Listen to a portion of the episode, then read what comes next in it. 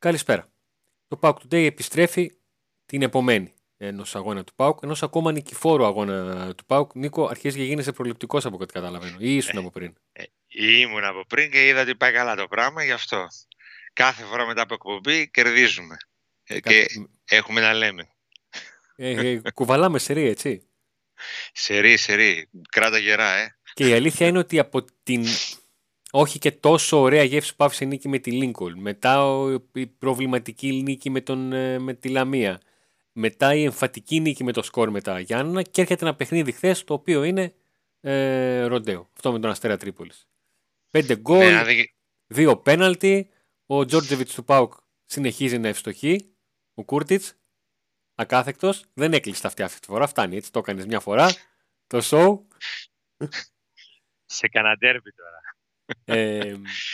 Πάντως, Αντώνη, έτσι όπως πηγαίνει η ομάδα μετά τη 4 στα Γιάννα, θα νόμιζα ότι λόγω του ΠΑΟΚ Today πάμε και να χτυπήσουμε ξανά το πρωτάθλημα. Αν δεν ερχόταν το χθεσινό, το δύσκολο. Γιατί επιστρέψαμε στα σφιχτά, έτσι, στα σφιχτά αποτελέσματα. Χθες η ομάδα δυσκολεύτηκε πάρα πολύ πάλι, για άλλη μια φορά. Θέλω να μου πεις τη γνώμη σου. Γιατί πάλι η ομάδα δυσκολεύτηκε σε αυτό το παιχνίδι και θα το πω και εγώ μετά τη δική μου. Λοιπόν, κατά πρώτον, ο ΠΑΟΚ χθες έκανε τις περισσότερες ουσιαστικές φάσεις από κάθε άλλο παιχνίδι το τελευταίο διάστημα. Έχει 2 γκολ με πέναλτι, αλλά έκανε φάσεις. Πάτησε περιοχή, την έφερε την μπάλα στην περιοχή, έκανε σουτ μέσα από την περιοχή, έκανε σουτ έξω από την περιοχή, έκανε πράγματα. Κυρίως στο δεύτερο ημίχρονο. Ο ΠΑΟΚ όσο δεν νιώθει καλά πίσω, τόσο το πρόβλημά του θα συνεχίζεται. Είναι πολύ δύσκολο να φτάσει ο ΠΑΟΚ ξανά στην εποχή που μόλις έκανε 1-0. Όχι ο ίδιος μόνος αισθανόταν άνετα, αλλά και ο αντίπαλος έλεγε «Μας το έκαναν, πάει. Δεν τους ανοίγουμε τίποτα». Ο ΠΑΟΚ έχει μια εικόνα που ο αντίπαλος, αν το ΠΑΟΚ του κάνει το 1-0 ή το 2-1, δεν πέφτει. Σου λέει θα τη βρούμε τη φάση, θα την κάνουμε τη φάση, κάτι θα τους φέρουμε, θα το παλέψουμε μέχρι τέλους.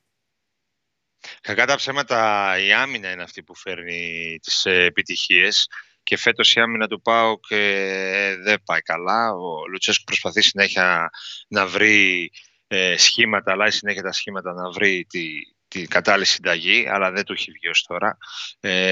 Πρέπει να σημειώσουμε ότι ο ΠΑΟΚ έχει την καλύτερη επίθεση στο πρωτάθλημα. Έχει πετύχει 31 γκολ. Και η άμυνά του, ξέρεις ποια είναι? Η πέμπτη χειρότερη. Η άμυνά του είναι η πέμπτη χειρότερη με 20 γκολ. Αν δεν κάνω λάθος. Είναι παρόμοια με της Λαμίας. Ναι. Και δεν γίνεται να συνεχίσει έτσι η ομάδα, όσα βάλουμε και όσα φάμε, διότι συνέχεια ακροβατεί σε ένα τεντωμένο σκηνή σε κάθε παιχνίδι. Έτσι έγινε και την Κυριακή. Νομίζω, Αντώνη, ότι αυτές οι φάσεις που λες ότι έγιναν από τον ΠΑΟΚ έγιναν στο τέλος. Δηλαδή για, πιστεύω, περίπου 60 λεπτά ο ΠΑΟΚ δεν έκανε το παιχνίδι στην επίθεση που έπρεπε να κάνει. Ήταν πάλι ο γνωστός ΠΑΟΚ φέτος, όπου ταλαιπωρούσε την μπάλα, είχε κατοχή 65%, αλλά δεν φαινόταν αυτή η κατοχή μέσα στο γήπεδο και θα μπορούσε πάλι σε μια ευκαιρία και του Αστέρα Τρίπολης να ήταν διαφορετικό το παιχνίδι. Νομίζω ότι βοήθησαν πάρα πολύ οι αλλαγές. Καταλαβαίνω τον Λουτσέσκο ότι αναγκάζεται να αλλάζει συνέχεια την εδεκάδα γιατί θέλει να ξεκουράσει. Αυτή τη φορά δεν το έκανε, σε βαθμό που έφερε ερωτηματικά. Δηλαδή έκανε μόλις μία αλλαγή στην ενδεκάδα. Και έγινε ολόκληρη η ιστορία το γιατί ο Μιχαηλίδης έμεινε εκτός αποστολής. Όχι καν. Σύμφωνα με το ρεπορτάζ το δικό μου, ο Μιχαηλίδης είχε κάποιες συνοχλήσεις και γι' αυτό δεν πήγε στην αποστολή. Σύμφωνα με το λεγόμενο του Λουτσέσκου, δεν του άρεσαν κάποια πράγματα που είδε. Θεώρησε ότι χρειάζεται να καθίσει λίγο στην άκρη και τον άφησε εκτός. Έτσι πως έγιναν τα πράγματα. Με μια ιστορία που έχει ξεκινήσει. Ήταν συνδυασμός νομίζω πραγμάτων και η ενοχλήση που είχε και αυτό που είπε ο Λουτσέσκου. Κοίταξε, με το που θα βλέπαμε την αποστολή ή θα ασχολούμασταν γιατί ο Μιχαηλίδης είναι εκτός, όπως και έγινε, ή θα ασχολούμασταν γιατί ο Βαρέλα είναι εκτός, όπως και έγινε. Για τον Βαρέλα. Ναι. Μα γι' αυτό γίνεται και η συζήτηση για τον Μιχαηλίδη, γιατί μπήκε ο Βαρέλα στην αποστολή και Δεν βγήκε ο Βαρέλα από την αποστολή. Ήταν στην αποστολή, είναι και θα συνεχίσει να είναι. Δεν βλέπω κανένα λόγο να μην είναι. Ναι. Εντάξει, ή βλέπεις λόγο να μην είναι? Δεν βλέπω λόγο να μην είναι. Πρέπει να το κρεμάσουν του Βαρέλα. Βλέπουν πολύ λόγο να μην είναι. Και πολλοί ήδη τον έχουν εκτός. Και που διαβάζουμε και σε διάφορα περίεργα site ότι ο Βαρέλα έχει τελειώσει. Θες να ανοίξουμε το θέμα Βαρέλα? Ναι, θα το ανοίξουμε για ένα λεπτό. Νομίζω ότι δεν έχει νόημα να συζητηθεί παραπάνω και θα εξηγήσω γιατί το πιστεύω. Πες μου τη γνώμη σου, σας πω και εγώ τη δική μου, γιατί ξέρω ότι είναι διαφορετικές οι γνώμες μας. Λοιπόν, στον ΠΑΟΚ του έτυχε ότι έχει κάνει και εκείνος. Ο γιος του Βαρέλα βρέθηκε στον ΠΑΟΚ και όπως βρέθηκε έτσι φεύγει. Όπως ο μπαμπάς τον πήρε από τις Ακαδημίες Sporting Λισαβόνας και τον πήγε στον ΠΑΟΚ, γιατί στην Θεσσαλονίκη θα έμεινε και θεώρησε ότι θα είναι καλό να είναι όλη η οικογένεια μαζί. Έτσι τώρα, από τη στιγμή που δημιουργήθηκαν τις συνθήκες και υπήρξε ενδιαφέρον από την Μπενφίκα, τον πήρε και τον πήγε στην Μπενφίκα. Το όλο θέμα δημιουργείται για τον τρόπο με τον οποίο ο Βαρέλα συζήτησε ή δεν συζήτησε, αρνήθηκε ή δεν αρνήθηκε, και όταν λέω ότι δεν αρνήθηκε εννοώ δεν μπήκε θεσιακαστικά να το συζητήσει, πρόταση που είχε για τον γιο του από τον ΠΑΟΚ. Μέχρι στιγμής έχουμε ακούσει τη μία εκδοχή και πράγματα που προκύπτουν από την πλευρά του ΠΑΟΚ. Δεν λέω ότι οι άνθρωποι λένε ψέματα ή χοντρένουν κάτι. Απλά κάθε φορά είναι λογικό ένας κύκλος να κλείνει όταν ακούς και τις δύο πλευρές. Βαρέλα δεν έχει τοποθετηθεί, μπορεί να μην το κάνει ποτέ, μπορεί οποιοδήποτε να ακούσει να πει ότι δεν με ενδιαφέρει, εκείνος λέει τα δικά του. Η ουσία είναι ότι ο κύκλος του Φερνάντο Βαρέλα το καλοκαίρι θα κλείσει. Θα μπορούσε να κλείσει με πολύ διαφορετικό τρόπο και αγωνιστικό, αλλά και εντός αϊκών ηθικό ή εργασιακό, αν θέλεις. Με την όλη συζήτηση, αν τον Βαρέλα θα έπρεπε να μείνει σε άλλο πόστο και αυτά. Αυτό δεν διαφάνηκε από πουθενά. Κάποια στιγμή άρχισε να μπλέκει και το όνομα του γιού του που πήγε καλά. Έφτασε στην Εθνική Πορτοκαλία K17, πήρε και συμμετοχές. Μόνο συμμετοχές σε παιχνίδια, φάνηκε και η Μπενφίκα είπε: παιδιά, γεια σας, ήρθα, τι θέλετε. Ό,τι και αν θέλετε, σας τα δώσω, γιατί ξέρω ότι δεν θέλετε και πολλά, γιατί είμαι Μπενφίκα. Και λειτουργώντας ως πατέρας ο Βαρέλα, δεν είναι ότι μειώνει τον ΠΑΟΚ, αλλά οποιοδήποτε καταλαβαίνει ότι ειδικά από τη στιγμή που είναι μεγαλωμένο στην Πορτογαλία και η Μπενφίκα του χτύπησε την πόρτα και είναι και στην Εθνική Πορτογαλία K17, διάλεξε αυτή. Περισσότερο έχω την εντύπωση ο τρόπος είναι αυτός που συζητιέται. Δεν τον πολύ αδικό, απλά θεωρώ ότι εάν υπήρχε μία λίγο καλύτερη εξήγηση από τον Βαρέλα προς τον ΠΑΟΚ για να μην σηκώσει ο ΠΑΟΚ τη σκόνη που σήκωσε, ο Βαρέλα θα ήταν σε καλύτερη θέση. Και βέβαια, μάλλον πολλά από όλα αυτά θα είχαν γίνει αν ο Βαρέλα τα πήγαινε εξαιρετικά φέτος. Αυτά που φυσικά έπαιξε ρόλο η αγωνιστική του εικόνα σε όλο αυτό. Νομίζω ότι το να μπαίνουμε σε διαδικασία τέτοια, ποιος στέει ή να φορίζουμε τον παίχτη ή τη διοίκηση, είναι κάτι το οποίο δεν οδηγεί πουθενά και είναι πιο πολύ για το κουτσομπολιό. Στη βάση του προβλήματος και της ιστορίας αυτής, νομίζω ότι πρέπει να βάλουμε ένα γιατί. Και αυτό αφορά τη διοίκηση του ΠΑΟΚ, που θεωρώ ότι γενικά έχει πρόβλημα στη διαχείριση των καταστάσεων αυτών και των παιχτών. Πολλές φορές, δηλαδή για παράδειγμα Βαρέλα και ο κάθε Βαρέλα της γενιάς αυτής του ΠΑΟΚ που πήρε το double, θα έπρεπε εδώ να ήταν ευχαριστημένοι η συνέχεια και να παρακαλά να βρίσκονται στον ΠΑΟΚ. Βλέπουμε ότι υπάρχουν διαστήματα όπου ο ΠΑΟΚ περνάει κρίσεις από διάφορες συμπεριφορές παιχτών, είτε κάποια στιγμή κάποιος αδιαφορεί, δείχνει αδιάφορο στο γήπεδο, άλλος δεν ανανεώνει συμβόλαιο, άλλος ζητάει περισσότερα. Νομίζω ότι όλα αυτά ξεκινούν από τη διαχείριση του ΠΑΟΚ σε ό,τι αφορά το αγωνιστικό κομμάτι και το κάθε παίκτη ξεχωριστά. Τώρα, αν γυρίσουμε πίσω το χρόνο, πότε ο Βαρέλα έκανε πρώτα παράπονα στα αποδυτήρια, όταν ήρθε ο Χατσερίδης, που έπαιρνε μεγαλύτερο συμβόλαιο και είναι μια σειρά πραγμάτων. Και μόνο ένας οπαδός ή ένας μικρό παιδί μπορεί να νομίζει ότι κάθε παίκτης είναι ΠΑΟΚ και είχε την αφίσα, μεγάλωσε με την αφίσα στο δωμάτιο του Κούδα, ξέρω εγώ. Όλοι είναι επαγγελματίες και η διοίκηση επίσης πρέπει να λειτουργεί επαγγελματικά και να μπορεί να ελέγχει όλες αυτές τις καταστάσεις. Νομίζω ότι όλα ξεκινούν από εκεί και θα είχαμε διαφορετική εξέλιξη στο θέμα Βαρέλα. Και ακόμα και η αγωνιστική του εικόνα φέτος, ίσως να παίζει ρόλο όλο αυτό. Ίσως να έχει κουραστεί, να θέλει να φύγει ή να μην είναι ευχαριστημένος με την εξέλιξη της ιστορίας με το συμβόλαιό του.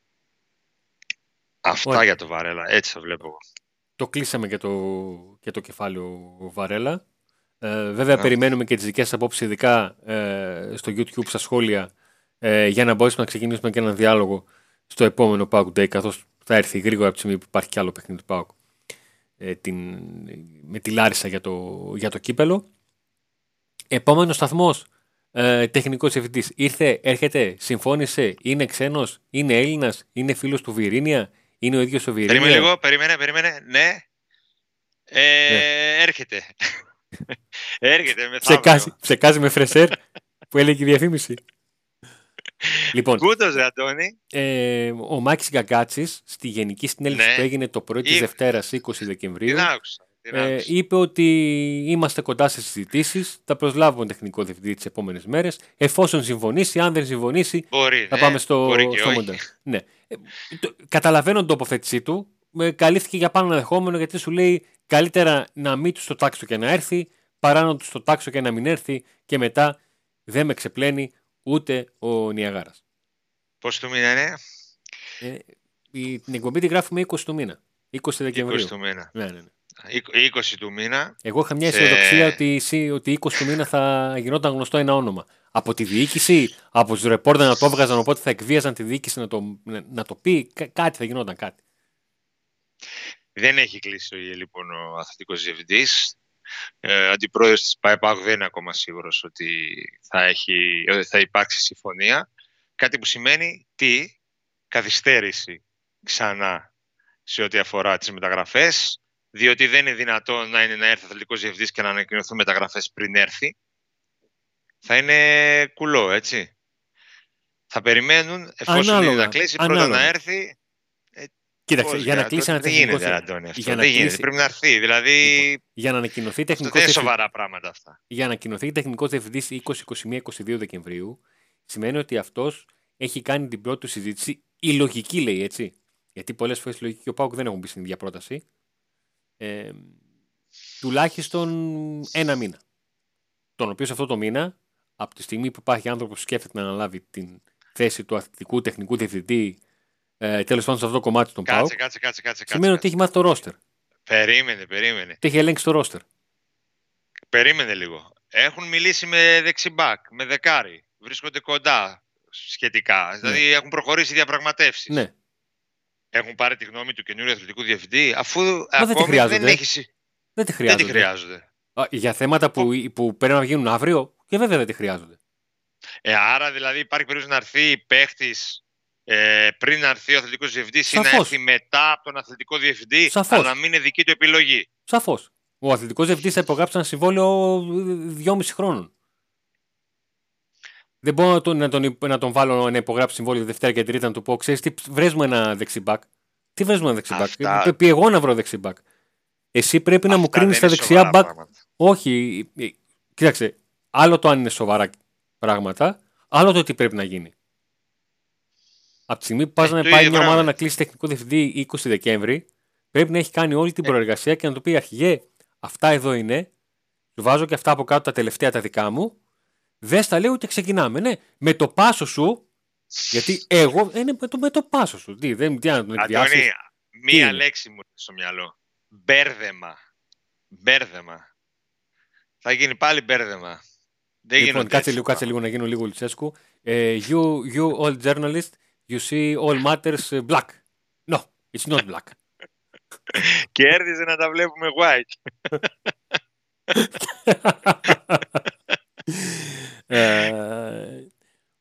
Δεν υπάρχουν ονόματα, εθνικότητες κυκλοφορούν αριστερά και δεξιά. Σαν, ναι, υπήρχε μια πληροφορία. Μου στείλανε ένα μήνυμα. Λέει, ακούω για αθλητικό διευθυντή, λέει είναι Πορτογάλος ή Άγγλος. Ή Έλληνας. Και λέω μόλις δεν μου είπες Πόντιος. Ήταν καθαρά ανέκδοτο. Ένας Πορτογάλος, ένας Γάλλος. Ναι. Υπήρχε μια πληροφορία την οποία προσπάθησα να την ψάξω. Δεν κατάφερα να βγάλω άκρη. Δεν λέω ότι δεν είναι αληθινή. Δεν κατάφερα να βγάλω άκρη. Ότι έχει συζητήσει ο ΠΑΟΚ με έναν Πορτογάλο, ο οποίος έχει μεγαλώσει ποδοσφαιρικά, να το πω έτσι, στη Γερμανία. Αυτή την πληροφορία είχα, την έψαξα. Σε τείχο βρήκα, τη μοιράζομαι έτσι για την ιστορία, όχι για να πω ότι μετά από τη δικαιώθηκα. Από τη στιγμή που δηλαδή το έψαξα και δεν μου βγήκε, δεν σημαίνει ότι δικαιώθηκα. Σημαίνει ότι δικαιώθηκα άνθρωπος που μου την είπε. Έτσι. Το βράδυ της Κυριακής μετά το μάτς άρχισε να ακούγεται το όνομα του Νίκου Νταμπίζα. Πολλοί το συνδύασαν με το ότι άρχισε να κάνει σχόλια για τα παιχνίδια της εθνικής ομάδας στο Open. Και να σου πω κάτι, και αυτός να είναι. Και αυτός να είναι, είναι το λιγότερο αστείο τρόπο τον οποίο συνδέθηκε. Δηλαδή πήγε στο Open, έκανε σχόλιο, άρα... Δηλαδή... Εντάξει, τώρα όσο καθυστερείς να προχωρήσεις κάτι και να το ανακοινώσεις, διάφορα ναι, τόσο ακούγονται... Είναι λογικό. Είναι λογικό. Δεν νομίζω ότι υπάρχει θέμα με τον Νταμπίζα. Τον κόβεις εσύ, τον έκοψες. Χρακ. Τον έκοψα, τέλος. Έτσι, τον πετσόκοψες. Εντάξει, οκ. Περνάμε, το βγάζω από το τραπέζι. Λογικά είναι ξένος. Αυτό που πρέπει να γνωρίζει ο κόσμος είναι ότι κανείς δεν γνώριζε τίποτα για την ιστορία αυτή. Την έχει αναλάβει προσωπικά ο Ιβάν και την έχουν αναλάβει προσωπικά και ο Ιβάν με τον Γιώργο Σαββίδη, που αυτοί ήταν οι οποίοι ενημέρωσαν τους υπόλοιπους μέσα στον ΠΑΟ για αυτό το θέμα. Οπότε και γι' αυτό θεωρώ ότι δεν βγαίνουν ονόματα, καθώς μόνο οι δυο τους και ίσως οι πολύ στενοί συνεργάτες τους γνωρίζουν το όνομα του. Και οι φίλοι μας, Νίκο, που πήγαν και έψαξαν με ποιους τεχνικούς διευθυντές έχει βρεθεί σε ομάδες ο Βιερίνια, να το κάνουν ένα crop paste που τα λέμε στα Photoshop και αυτά, για να βγάλουν ένα όνομα. Εντάξει, υπάρχει λογική γιατί ο Βιερίνια έχει συζητηθεί, δεν είναι φήμη ή κάτι που απλά έτσι κυκλοφορεί, έχει συζητηθεί αυτό το θέμα και όταν ανανέωσε το συμβόλαιό του, ότι να αναλάβει μια θέση μέσα στον ΠΑΟ και από ό,τι γνωρίζω ο Βιερίνια τον ενδιαφέρει κάτι τέτοιο. Οπότε έχει κάποια λογική το να έρθει κάποιος που γνωρίζει, να κάτσει μαζί του κάποιο διάστημα και αργότερα να γίνει πρώτος, ας πούμε, σε αυτό το πόστο. Θα φανεί, θα δείξει. Ας μην το κουράζουμε άλλο το θέμα. Ήδη αρκετά κουραζόμαστε, νομίζω, το να ψάχνουμε ποιος είναι και στο τέλος να δούμε θα έρθει. Οπότε και μεταγραφές δεν έχουμε εξελίξεις. Θεωρώ ότι δεν θα προχωρήσεις κάτι. Πάλι καλά που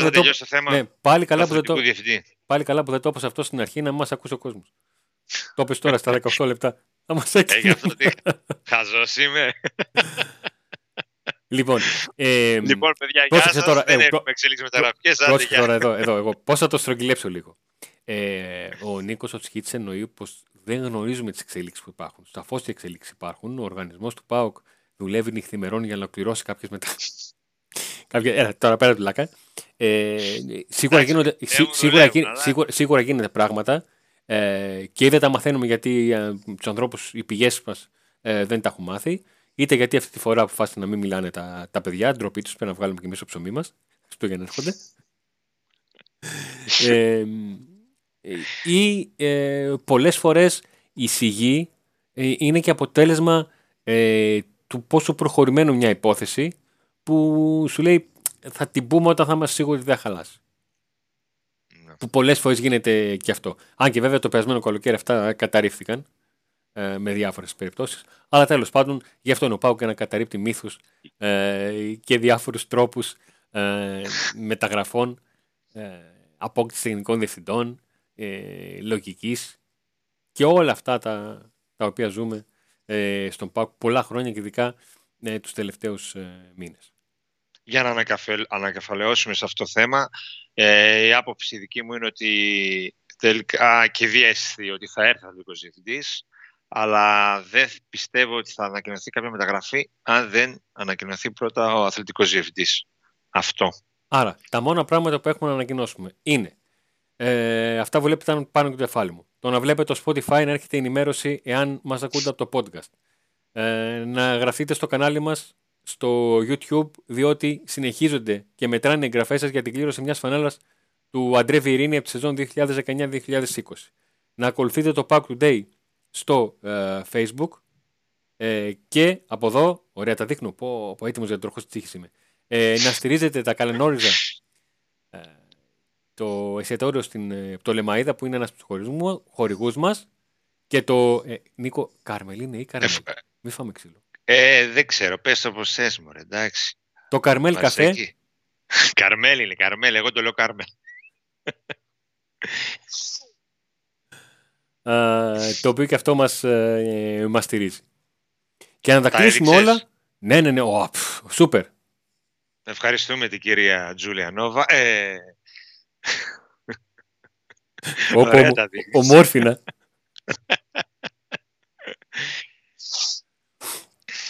Οπότε, να πούμε ότι... Να το κλείσουμε εδώ, έτσι. Ναι. Πούμε ότι... Τι άλλο να τους πούμε. Μελομακάρονα να κάνουμε.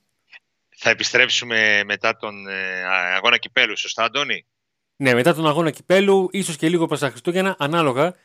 Ξέρετε, για να είμαστε και ok απέναντί σας, να έχουμε και κάτι να σας πούμε. Να έχουμε και κάτι, να ξεφωνήσουμε κάτι. Μην έχουμε αμάδια χέρια, καλεσμένοι τώρα αμάδια χέρια, να μας βάλετε στο σπίτι σας 24-25 Δεκέμβρη και να είμαστε αμάδια χέρια. Αν μπορούμε να αντιθώ Άγιος Βασίλης, τα κιλά τα έχω και να κάνουμε έτσι κομπή.